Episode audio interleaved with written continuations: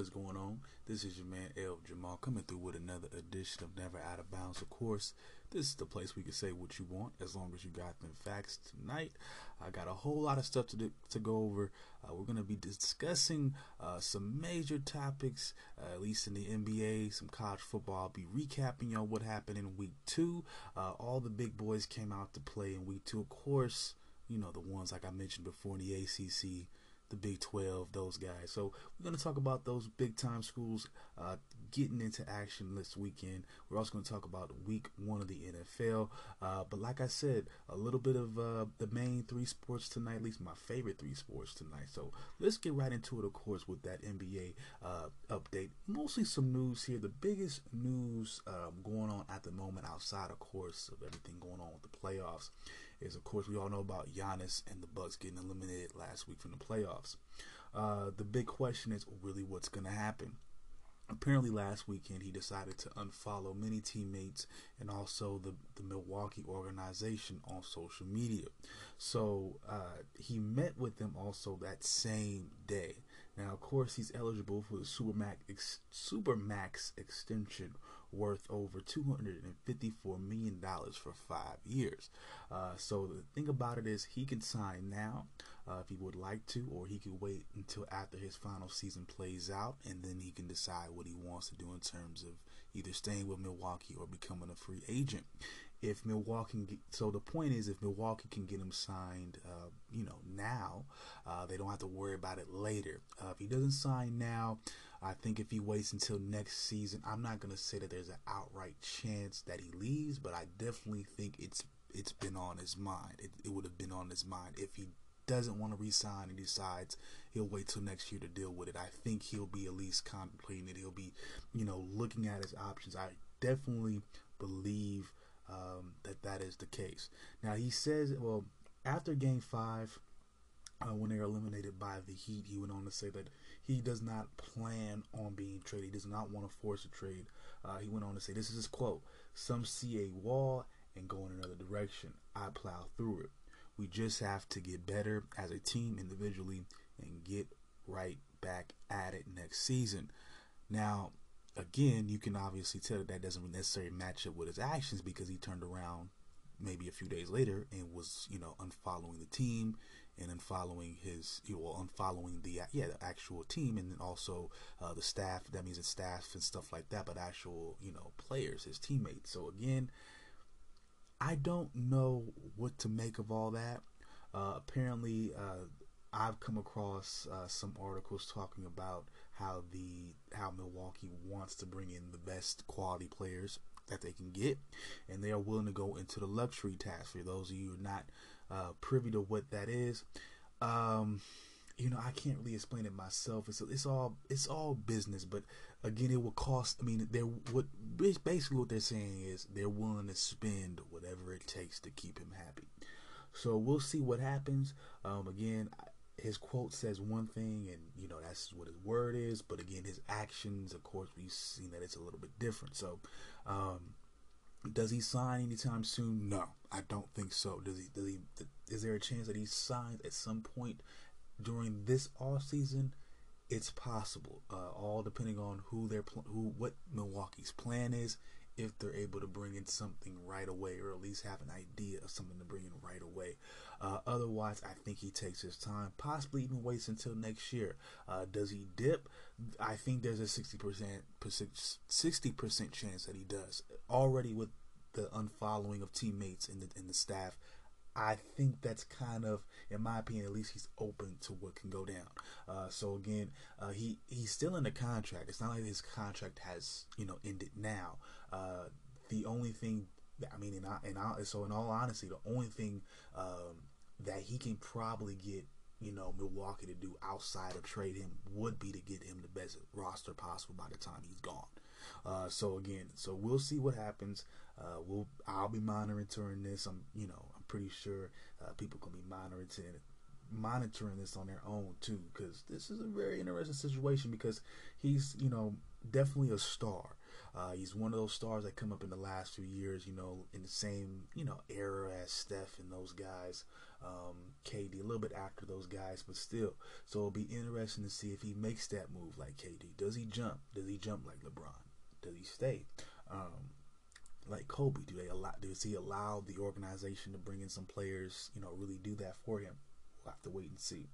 Uh, moving on, the other biggest update uh, is going to be Mike D'Antoni. Uh, he decided that he's not going to come back as the Rockets head coach next season.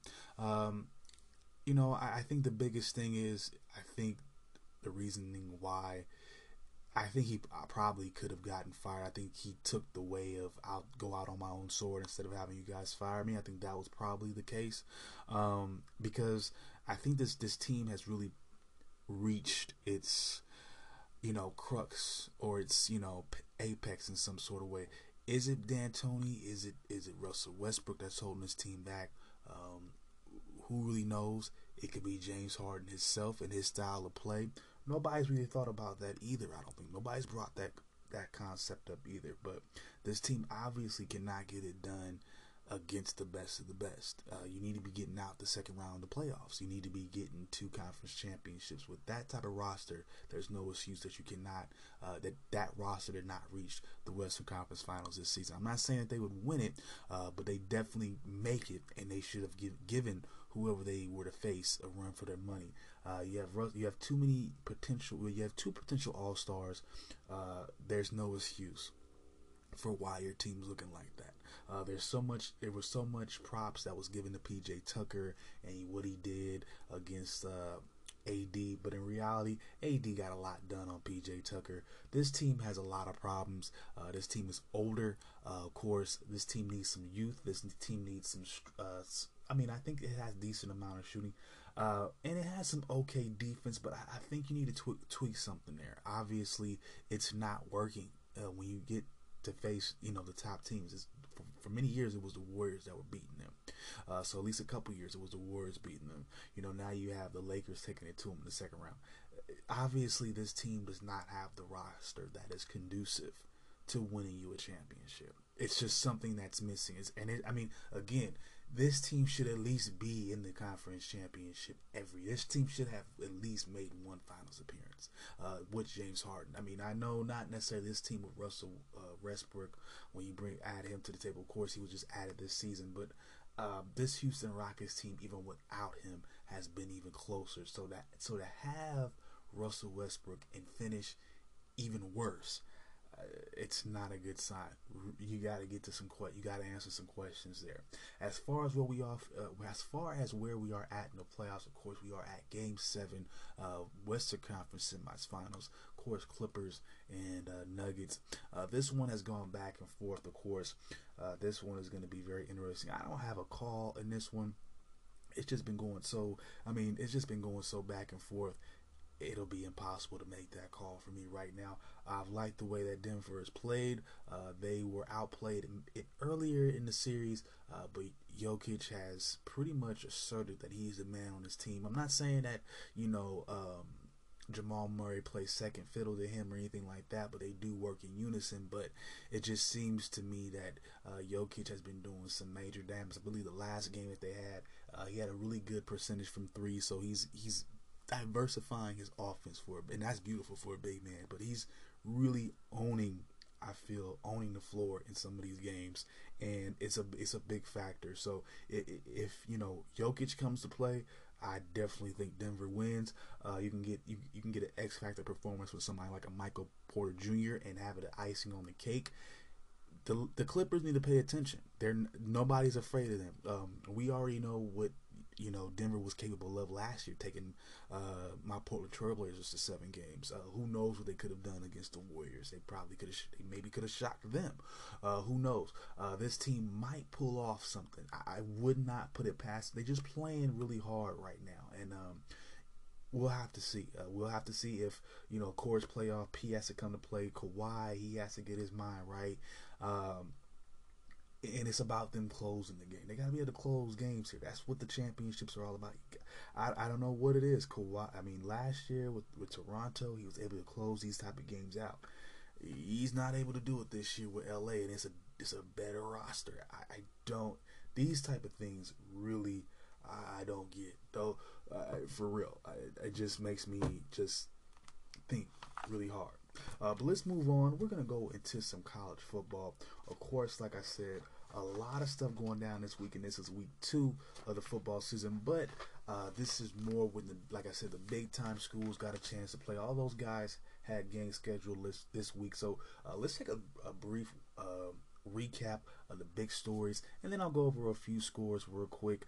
Uh, but the biggest story right now, I'm not too sure why the media and all that, at least mainstream media, is all into this all of a sudden. Because if you've been watching some YouTube, if you know anything about college football, you've been watching college for anything college football related on YouTube or online. Uh, you know, a lot of these people online, I guess, of course, not the mainstream media, whatever, but people have been dis- dis- discussing this team for a while. Florida State.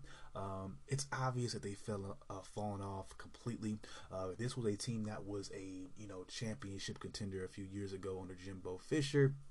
Of course, uh, it was challenging, you know, bunch of ball games uh, under Bobby Bowden. But again, uh, for the past three or four years, like I said, it's just taken a complete nosedive. But again, the national media has been late to finally addressing this a lot of us have already been talking about this. I've talked about this with many different people, uh, non-Florida State fans, Florida State fans. It's, it's we've I mean it's it's been a topic, uh, but the losing trend is continuing down there in Florida under new head coach Mike Norvell. The Seminoles were shut down offensively in the second half, going down to conference rival uh, Georgia Tech 16 to 13. This is not really surprising because again, Georgia Tech seems to play the Seminoles very hard, regardless of the situation.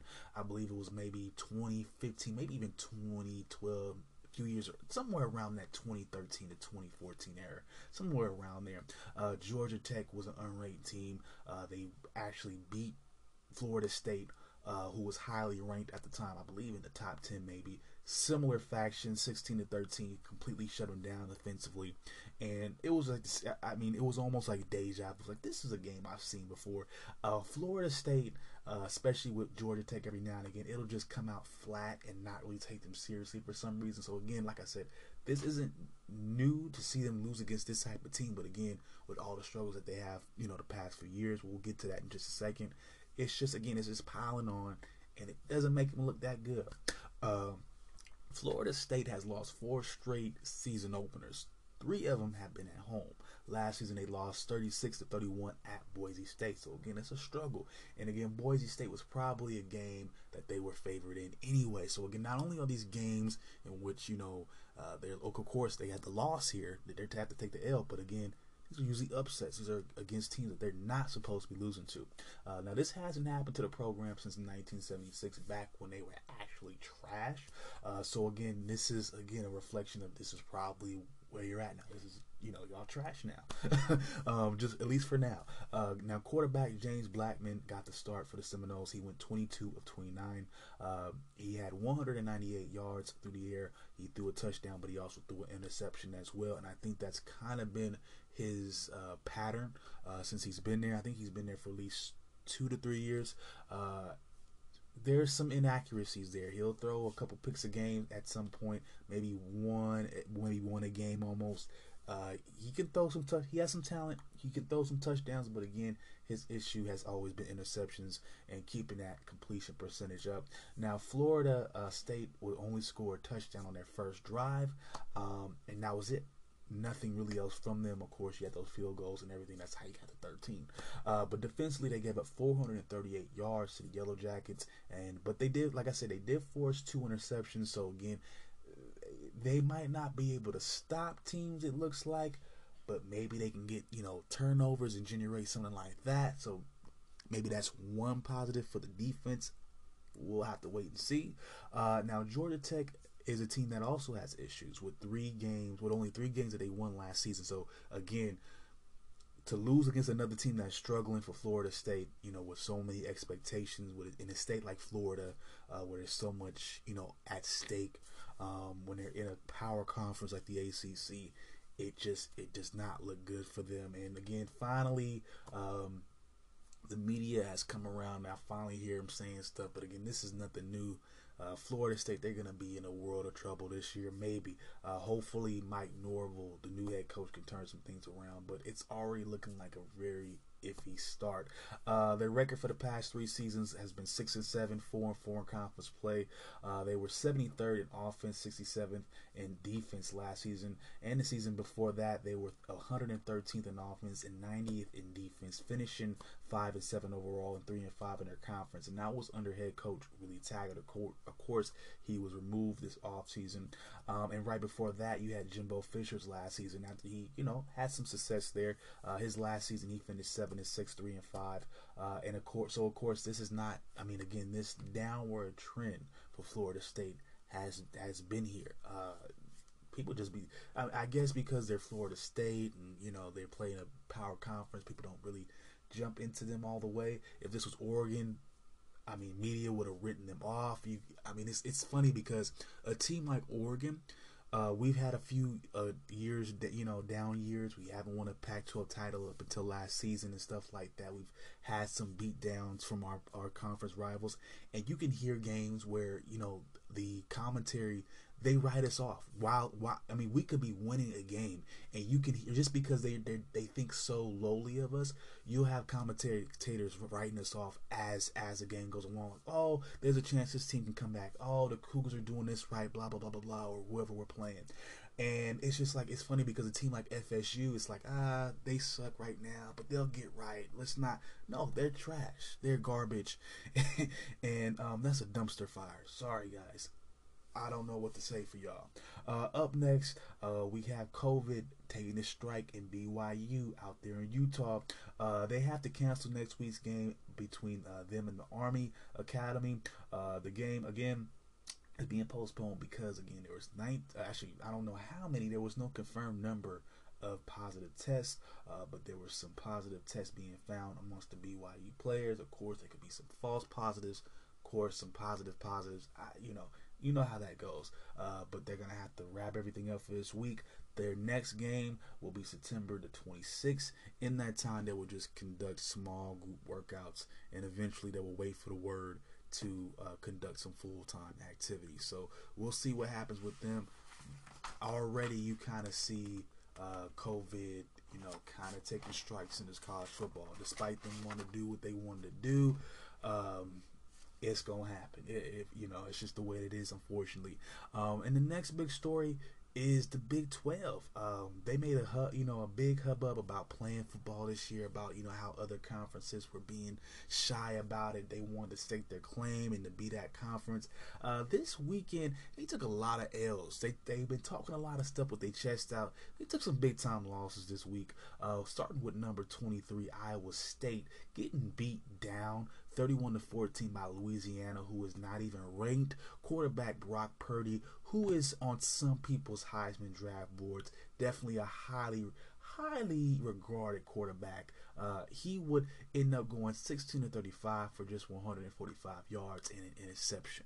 That's not something a, a number 23 team does against somebody who, even a number again, even a number 23 team, mm, they don't do that against unranked that don't. I mean, it happens, but like that, 31-14. Mm, Iowa State, y'all in for a long season too. Defensively, they would give up over 100 yards on the ground. The biggest issue was the special teams, where they gave up two touchdowns on a punt return and a kick return. So again, they got some real issues there. Kansas would also lose 35. Actually, Kansas State would lose 35 to 35 to 31 to Arkansas State, despite despite the Red Wolves at Arkansas from Arkansas State missing nine starters. Kansas State, y'all trash too. Kansas Jayhawks, they've been trash. So this not isn't necessarily an upset, but again, more indicative of just how failure that program. They're just failure. Kansas Jayhawks, they give up their second straight. Uh, they lose a second straight game to Coastal Carolina, who plays in Division One. The final was 38 to 23 after going 20 after getting beat 28-0 by halftime. Again, all bad for Kansas, but like I said before, Kansas has been wallowing in the depths for years. So again, this this is not necessarily a big upset. Per, I mean, yeah, especially since you know Coastal Carolina beat them last year. On top of that, but again, power conference team getting their ass whooped at home. It's not a good, not a good look. Now this is one is it, this could have been an upset. Texas Tech needed a last second uh, stop on a two point conversion to get the win over Houston Baptist University. Again, another D1 school that they'll never face like that ever, ever. They're not even supposed to be on the same level. The final score, I believe, would end up being 38 to 35. Uh, but Houston Baptist quarterback Bailey Zappe would uh, lead the Huskies in the Lubbock and rack up 500 and, 567 passing yards and four touchdowns on a major conference team. Texas Tech, y'all gonna have a long year as well. Four touchdowns from the man. His main target was wide receiver Josh Stearns, who would have 209 yards in the air on just five receptions. Um, his average yards per catch was 42 yards. Again, he also had two touchdowns. Receivers, uh, Jared Stearns. I'm sorry, J- yeah, Jared. Oops. Oh man, sorry. I let. I, yeah, Jared Stearns. Excuse me. uh, Jared Stearns and also Ben Ratliff got a hundred over a hundred yards receiving and uh, touchdowns as well and DJ Dormeus would have 82 receiving yards and a touchdown. Sorry, y'all, got mixed up with the names. Texas Tech did get over 200 rushing yards, uh, and they were led by Sadaric, sorry, Saradrick Thompson, who had 22 carries and 118 yards and two touchdowns. And Tahj Brooks would, would also uh, get in the touch, get a touchdown from out the backfield. Quarterback Alan Bowman would have 432 pass, 430 passing yards, excuse me, with two touchdowns, uh, but he would also give up an INT. Now Texas Tech will be outscored 23 to 14 in the second half. Again, it could have went either way. I don't want to be the team that loses to a D1 school. That's just me. Uh, of course, the Big 12, it wasn't all bad for the Big 12. Of course, they got their sacrificial lambs. Um, Oklahoma had a blowout win against Missouri State. Didn't nobody care about that. Uh, Texas got their little sacrifice win against UTEP uh, out there in El Paso. So again, they you know they didn't do all that bad, but nothing to write home about from the Big Twelve. All a bunch of talk. That's why they always get blown out in the championship. Or in in 90, they don't even make it to the championship. They always get blown out in the playoffs. So let's not even talk about the Big 12 overrated ass. Uh, let's get into the scores of the weekend. Some of the top scores over the weekend. Again, there was a lot of action uh, for college football this week, so I'm not going to get into every game. Uh, just a few here. Uh, first big one is Clemson. Uh, you know, big time you know playoff contending team. Uh, they start off their uh, season with a win, 37 to 13 uh, versus Wake Forest. Again, a conference rival. Uh, for Clemson on offense, they were led by Trevor Lawrence. Uh, he would go 22 or 28 for 351 yards. He would throw a touch, just one touchdown, but he have two rushing touchdowns. Uh, Travis Etienne, usually their leading rusher, did so the same today well, well, Saturday with 102 rushing yards and a touchdown. Wide receiver Amari Rodgers would have five catches for 90 yards, and tight end J.C. Chalk would have a receiving touchdown as well. On defense, the Tigers were led by defensive end Miles Murray. He would have seven total tackles and two sacks. And in defensive end K.J. Henry, he'd have four total tackles and a sack as well. For uh, Wake Forest, a very difficult game for their quarterback Sam Hartman. He would go 11 to 21 and 182 yards, no touchdowns, no interceptions. Running back Christian Beal-Smith would just have 29 yards on the ground. Wide receiver Tyler Morin would have nine catches, 93 yards, and a touchdown. And wide receiver Jaquarii Roberson would have uh, four receptions and 92 yards. On defense, the Demon Deacons were led by defensive backs Zion Keith. He would have 12 total tackles, and linebacker Jaquez Williams. He had 10 total tackles. Moving on, you got Appalachian State.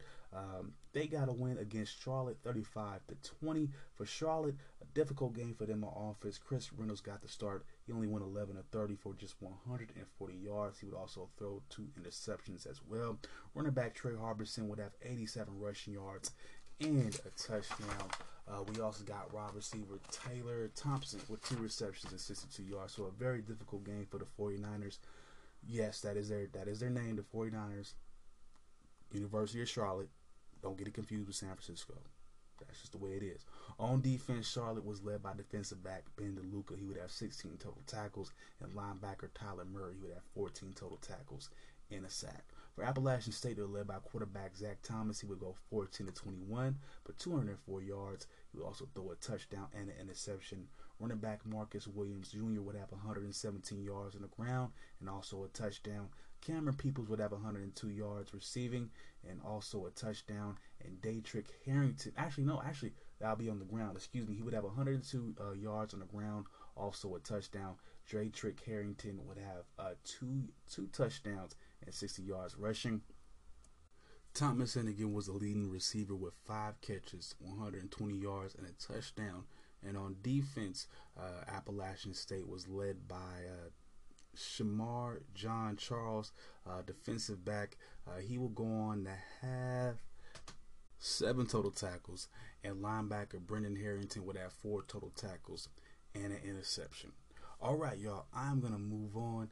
Uh, I'm going to take a quick break. When I come back, we're going to go over some football. Course, week one is in the books. We're going to go over Sunday's action, talk a little bit about Thursday as well, and of course, finish it off with uh, Monday Night Football. All right, y'all. I'll be right back.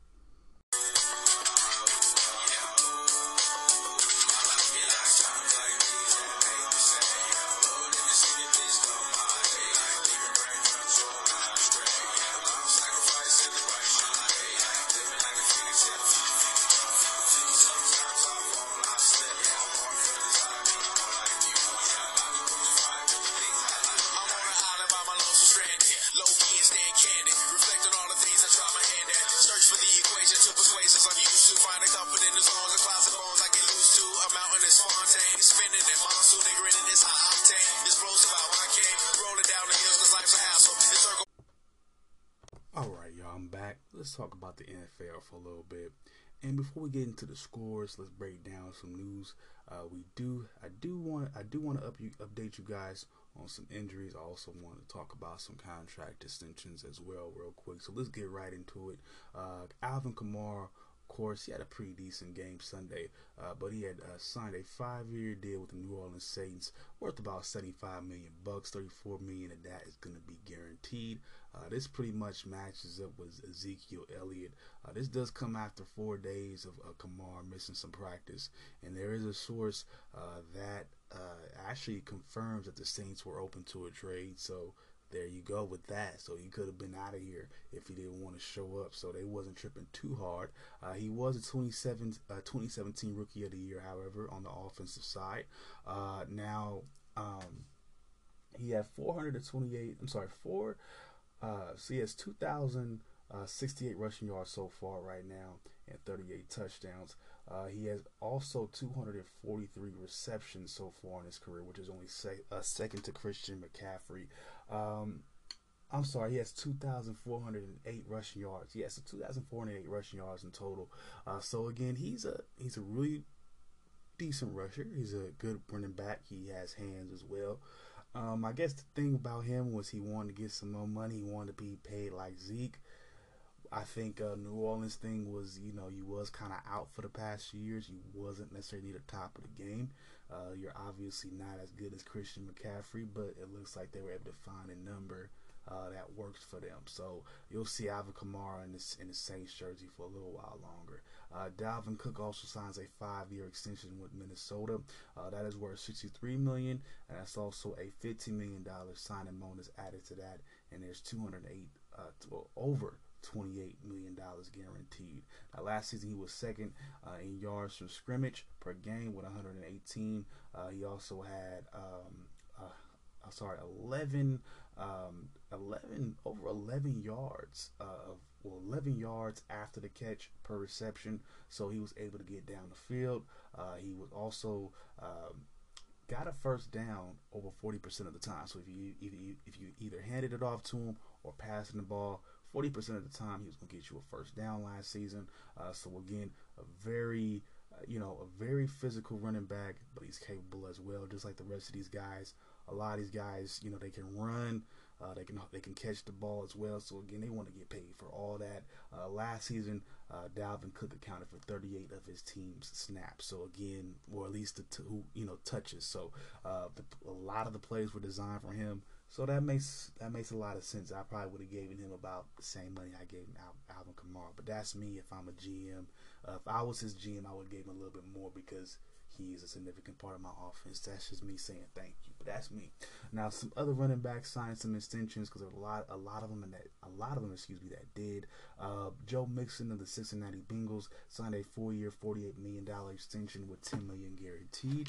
You also got Kareem Hunt signed a two-year extension worth 13 million, a little bit over 13 million with the Cleveland Browns as well.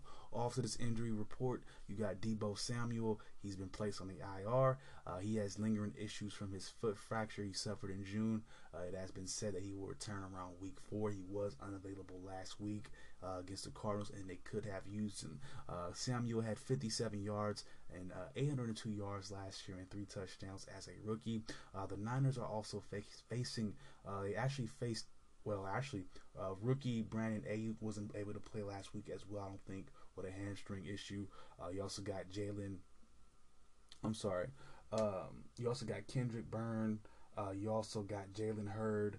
Uh, you also got Dante Pettis missing time as well, with you know with different injuries. I believe Jalen Hurd will be out for the entire season uh, with his ACL in- injury. So I don't know what to say about the Niners. Uh, they they could have definitely used those receivers to help them out on Sunday. It didn't look too good for them. Uh, but Josh Norman, he's also been placed on the IR as well. Uh, looks like he will be missing up to three weeks. My thing is, I thought the IR was reserved for people who was not ever coming back. I don't know why they're putting people on IR that's going to be just back in like three to four weeks. That makes no sense. But uh, Josh Norman is dealing with some hamstring uh, issues he suffered in training camp. Uh, he returned uh, a couple weeks ago, uh, but he would continue missing time, and it would lead up to him uh, being being a no show. Well, being pulled from the game versus the New York Jets. Uh, he, he, did not even suit up in that one. Uh, but let's move on. With all the news has been, you know, talked about. We got it. We're good. Uh, let's talk about some of these scores from Week One. Let's go for Week One finally. Uh, let's talk about uh, Thursday night. Uh, first game on on tap for Week One. We had the Chiefs and the Texans. Easy game in my opinion for the Chiefs. 34 to 20 was the final score. I believe that uh, the Texans had an early uh, lead, but it didn't make much of a difference, just like in the playoff game. Uh, Deshaun Watson will go thir- sorry 20 or 32 for 253 yards. He would throw for a touchdown and an interception but he would have a, a rushing a touchdown as well. Uh, David Johnson, uh, not too bad, 77 yards on the ground and a touchdown. Will Fuller was the leading receiver uh, for the Texans with eight receptions and 112 yards. And tight, uh, sorry, tight end Jordan Akins would have a receiving touchdown as well. Pat Mahomes will lead the Chiefs 24-32, 211 yards but three touchdowns. Rookie running back Clyde Edwards-Helaire would have 138 yards. I like that and a touchdown. Sammy Watkins would have seven catches, 82 yards and a touchdown. Travis Kelce would do his thing as well, adding six catches, 50 yards and a touchdown. And Tyreek Hill would also have a receiving touchdown as well on four catches. Uh, defensive on the defensive side of things. Um, for the Chiefs, they were led, of course, by Tyrann Mathieu, who would have eight total tackles. Chris Jones on the defensive end spot would have four total tackles and one and a half sacks. And uh, Celarius, uh, uh, yeah, I think it was be safety L'Jarius Sneed. He would have three total tackles and an interception. The Chiefs uh, were all over the place uh, in terms of pressure pressuring the quarterback, getting in Deshaun's face. They would end up forcing four sacks. So, again, easy win for the Chiefs. Uh, they were competent at all three levels of defense uh, in terms of offense. You know, Patrick Mahomes, uh, not a you know balling out game in terms of yardage, but again, three scores, that's points. I'll take that. Uh, Clyde Edwards-Helaire, the rookie, doing his thing. Um, as far as the Texans on defense, uh, they were led by Zach Cunningham. Like I said, eight total tackles. Uh, Jacob Martin had two total tackles and a sack. Uh, not too much really to write home about about the Texans' performance. Again, they had the early lead. Uh, David Johnson was able to help out with that, but uh, after that, just it was all Chiefs. And um, it's you know I I don't want to say the word dynasty per se. We'll have to see how this season goes, but I mean, it looks like they're already firing off on all cylinders already. COVID, no COVID, no preseason. Um, that's just how it again. That's just how it is. That's just how it is. Like I said, a very difficult scoring game for the Texans after taking a seven to zero lead. They weren't even able to score again until the fourth quarter. Uh, running back Duke Johnson suffered a sprained ankle and is listed as week to week, and he may even miss week two. So some more bad news from the Texans. Uh, let's move on to the scores from Sunday. Uh, first up, we have the Bills getting it done against the Jets. Uh, Josh Allen leads the way. Uh, he had three total touchdowns, two through the air. Uh, I believe yes, one on the ground as well. I believe he's coming of age. We'll see. Let's you know, let's not juice him up too hard. Let's see how the season goes. He looked a lot more confident throwing that ball. I I like it. I like it when young quarterbacks and young players uh, in the league get right and they start to really improve. That's something I like to see. Uh, Packers they get it done against their divisional rival. The uh, sorry, yes, the Vikings, forty-three to thirty-four. Vintage Aaron Rodgers performance, four touchdowns. What more do you need to say? Uh, Washington, the football team, they beat up on their rivals, the Eagles, 20 to 17. Washington needs, a, needs to come back in the second half, which they do that. They were held by eight sacks. Uh, they had a decent running game as well. And um, I think Philly has some issues. That's all I'm gonna say. That's all I'm gonna say. Uh, 38 to 38 to six was the final score against the Ravens and the Browns. And um, it ain't pretty. And I'm gonna tell you one thing. This goes out to Mr. Odell Beckham. I don't care how pretty your light skin she is. She ain't doing all that shit to me. And you could say that maybe he didn't do it or whatever. I think if I think I this is my opinion. Judging by the way that man played with two catches and 26 yards, he had a lot on his mind. I will tell you that. Uh, let's move on. Oh, and on top of that, Browns can't hang they can't fuck with the big boys. They need to go on home and make commercials. Yeah. And uh, maybe just make your commercials, play your little football, go home, and stop getting into bullshit. Another Odell Odell joke. Sorry. Say out that bullshit. Um, next up, we have a somewhat of an upset. Again, uh, the Jags they beat the Colts twenty seven to twenty. I, I don't think the Colts. I didn't think the Colts were going to be all that great. I don't know. I just wasn't.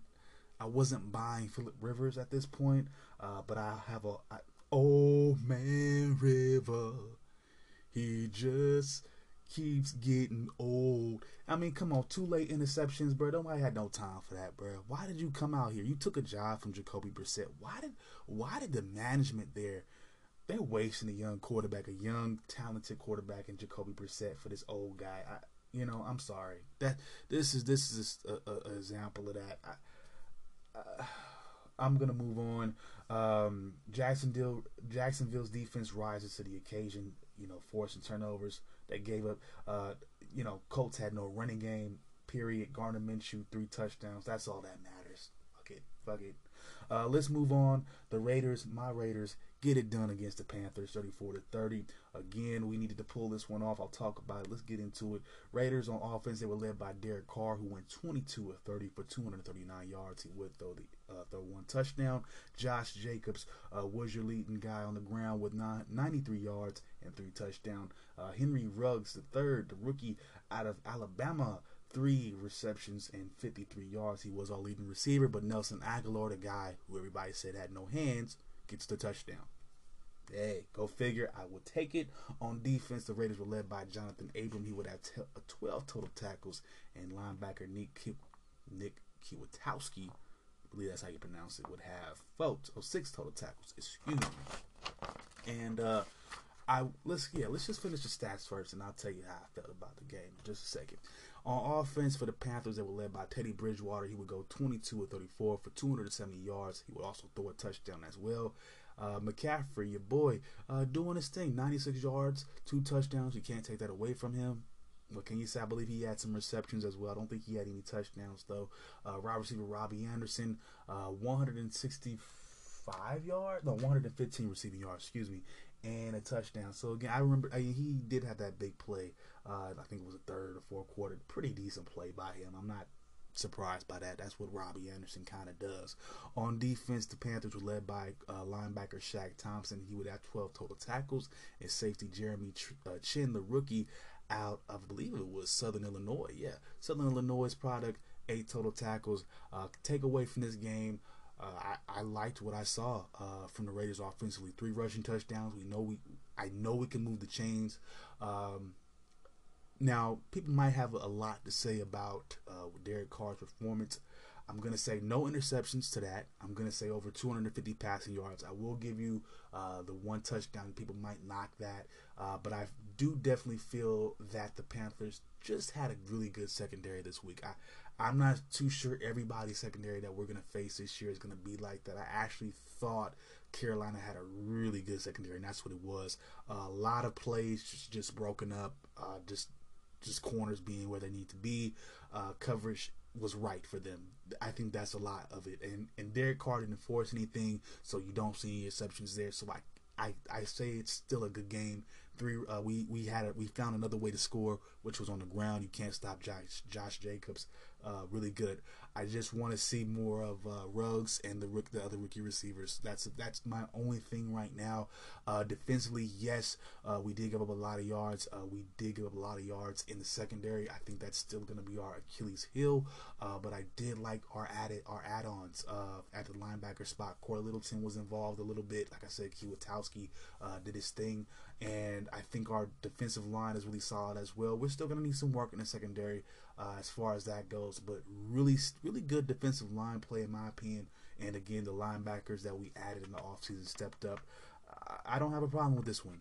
I, I, will take it. I, will t- for all the drama that we have, a, a, week one victory is always good in my opinion, regardless for anybody. So, uh, good job to the Raiders. Uh, so let's move on. Uh, we got the Bears beating the Lions. This was a really close game. This one was a really close game here. My key takeaway was Mitch Trubisky.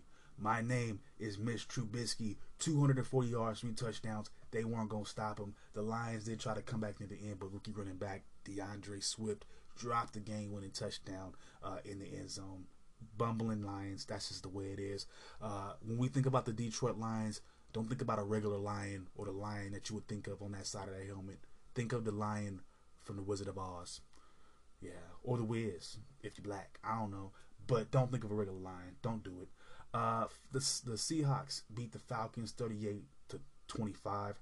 I call this one Russ's day out. Uh, again, you be you seen him, you know, past couple of days, past couple weeks, posing with the wifey and the baby. Nothing wrong. He just been doing father stuff. You know, he just been doing daddy stuff. But he got to put his suit on, put his helmet on, and go out and be quarterback. Russell Wilson, 31 to 35, over 300 yards passing, four touchdowns. What can you say? I believe his uh, QBR was like 115. Yeah, Russ's day out definitely. Uh, Dolphins took another L, but I'm not surprised because they're not that good.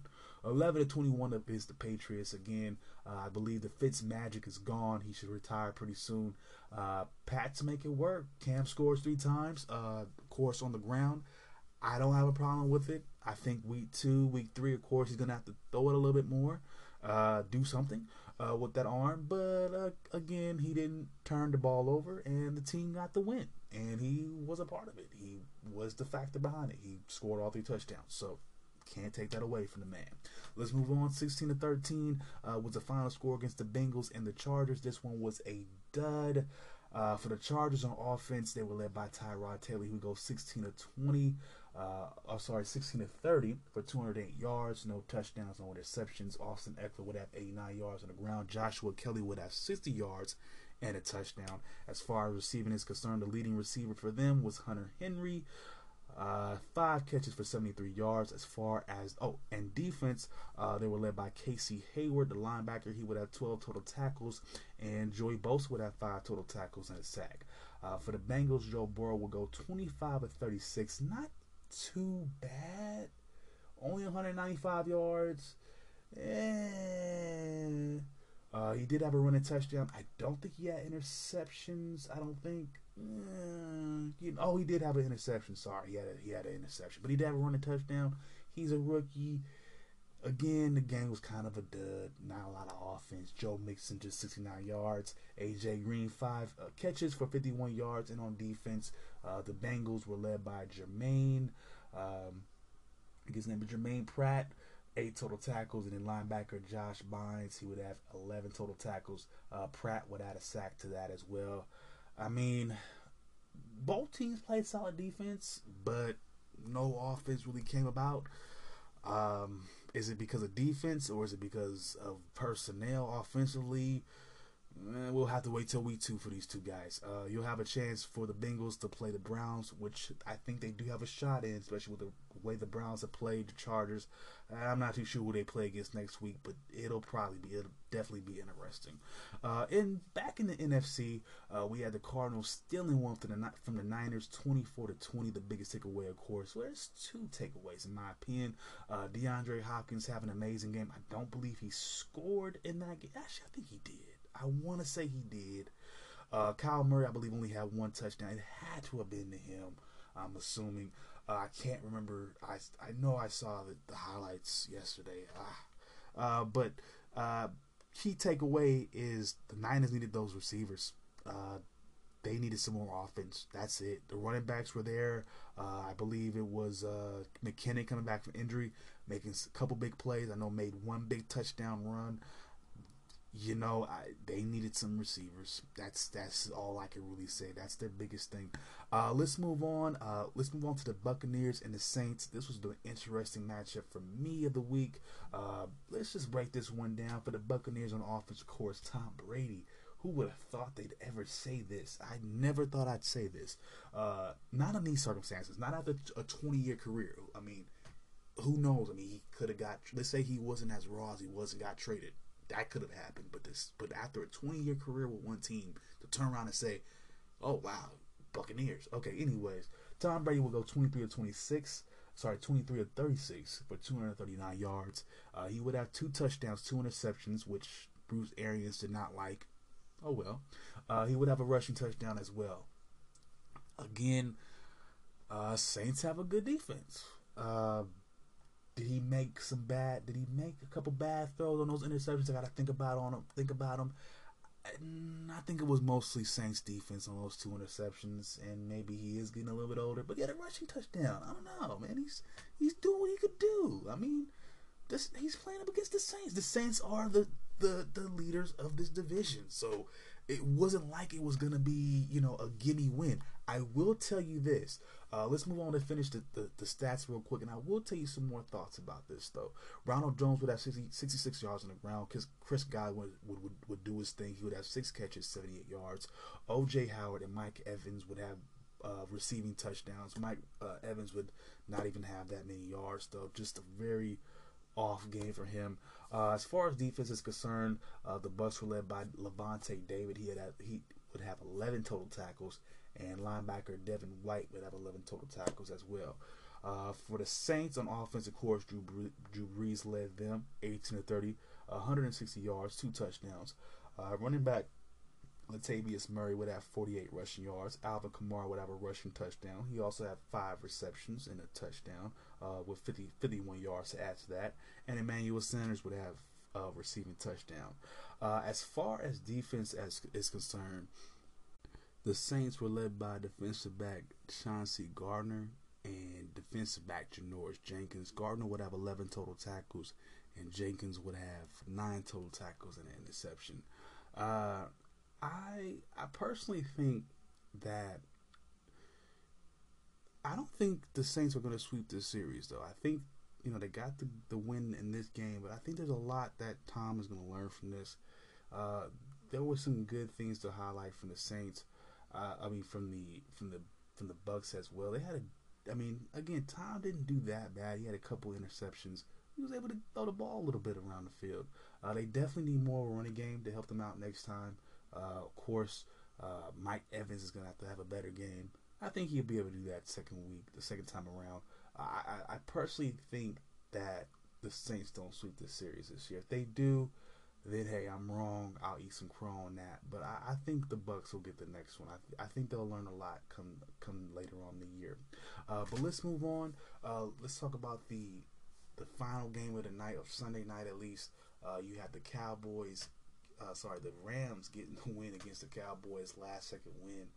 Um, another dud here. I mean, Jared Goff throws an interception uh, again, I'm not excited by the way he plays. Thank God they have Malcolm Brown getting him a t- couple touchdowns. I'm really not excited by Jared Goff. I think he's fallen off. I, I think this might be if I'm a coach, if I'm his coach, if I'm McVay right now, I'm looking at I'm looking at this year's draft. Like, who can I get? I know I'm not gonna be, you know, unless we end up sucking this year and not winning maybe just one game or something. We're not gonna get Trevor Lawrence, but can we find some type of depth and some and at some point in the draft, uh, maybe a second round pick, somebody that can at least challenge him in, in training camp? Can we find somebody uh, free agency because Jared Goff is not going to take this team anywhere. I, 2016 or whatever year they went was it 2018 when they went to the to Super Bowl. Uh, I don't think that's that was that was a fluke almost. It almost seemed like it was a fluke thing because this team right here, I, especially at the quarterback position, Jared Goff, dude, trash. He's trash. I'm sorry. Uh, let's move on to Monday night. Of course, we got a couple games tonight. Uh, we're going to talk about uh, the inter conference action between the Steelers and the Giants. I want to break down the stats in this one. For the Steelers, they were led by Ben Roethlisberger offense. He would go 21 to 32 for 229 yards. He would have three touchdowns. Uh, through the air, uh, Benny Snell Jr., the rookie out of Kentucky, would have 113 yards on the ground. Juju Smith Schuster uh, would have six catches for 69 yards and two touchdowns, and the backup receiver James Washington would have two two receiving. So actually, uh, yeah, two receiving touchdowns. Or I'm sorry, just the one. Sorry, take that off. For defense, uh, the the Steelers were led by safety Terrell Edmunds. He would have nine total tackles. Linebacker Vince Williams and defensive back Mike Hilton would have five total tackles, five total tackles and a sack each. Uh, so again, good defense from the Steelers. They were able to get after, just get after it uh, all day on the Giants. Uh, forced uh, da- Daniel Jones into a couple bad throws. Uh, he would go 26 and 41 overall for 279 yards. He would throw two really good touchdown passes, but the interceptions I feel were definitely being caused by Pittsburgh's Pittsburgh's uh, pressure on him. Uh, other than that, uh, he really had a decent game. Just like I said, those unfortunate instances in which the O line just could not help him out, and he just just threw something up in the air, and it can't do that. Um, Wide receiver Darius Slayton would have six total catches and 102 yards and two touchdowns. And on defense, uh, the Giants were led by Blake Martinez. He would have 12 total tackles, and also defensive end Leonard Williams. He would have five total tackles and a sack. A couple takeaways. Uh, Pittsburgh, like I said, versus, is, some turnovers that day. versus turnovers yesterday. I'm sorry, it'll be technically yesterday by the time you're listening to it, probably. Uh, they forced some sacks as well. Uh, so Pittsburgh was just all over the place. Honestly, they were up in Daniel Jones's face, uh, having him, you know, running all over it, falling over himself, uh, running out of the pocket, uh, trying to make things happen with legs. And again, you know, forcing somebody to throw under rest like that, it just creates turnovers. And it wasn't uh, it wasn't like New York was helped either because it was mostly they were relegated to just their passing game. They were one dimensional. Saquon Barkley was just held to six yards on 15 carries, uh, so not good at all. Uh, but the thing about it is the Steelers just have good defense. That's always going to be the case. With that being said, um, I do think the Giants have a better shot at the Eagles. I don't think the Eagles have a good as good as good of a defense as the Steelers. I think the Giants can still beat a team like uh, the Eagles. I still think the team like the Eagles got issues. I think um, I, I, just you know Saquon Barkley again. He had a very rough night tonight, but I think that's all on Pittsburgh just being who they are defensively. They've always been a great defensive team. I think if Washington can run over can run over uh, Philly, then I think Saquon Barkley can. So uh, I wouldn't take too much. Uh, I wouldn't be too down about this Giants fans. I get it. Uh, it is an opening season loss. Uh, it is on primetime TV, but I think your quarterback looks pretty decent. I think if your running back showed up today, you might have a little bit else going on as well. Uh, you're, I mean, you're deep defensively.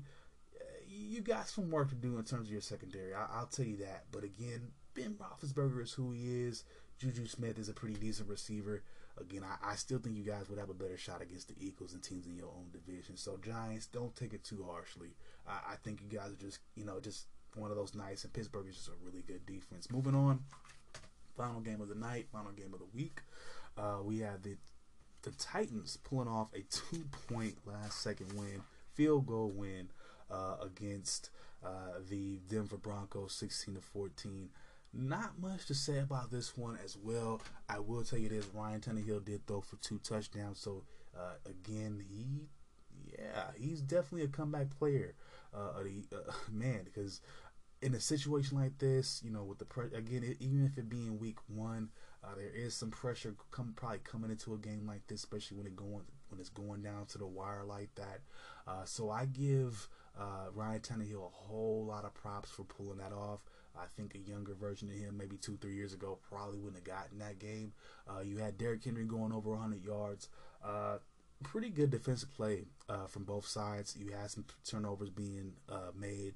Uh, you had some sacks and some quarterback pressure. Uh, not too much to say about what the Broncos did offensively, though. I think Noah Fant probably was a leading receiver. Can't remember too much about what the rookie Jerry Jeudy did. Don't think he did a whole lot. Drew Lock did not look that good, in my opinion, either. Uh, so, again, uh, Broncos do have some work to do. Uh, again, maybe it might just be who they were playing defensively, just just a matchup. Uh, Tennessee has a very decent defense, especially in the secondary. They had Vaccaro back there, they had Byard back there. They did lose Logan Ryan, but they have some pretty decent corners back there. Uh, they have a pretty def- decent defensive line.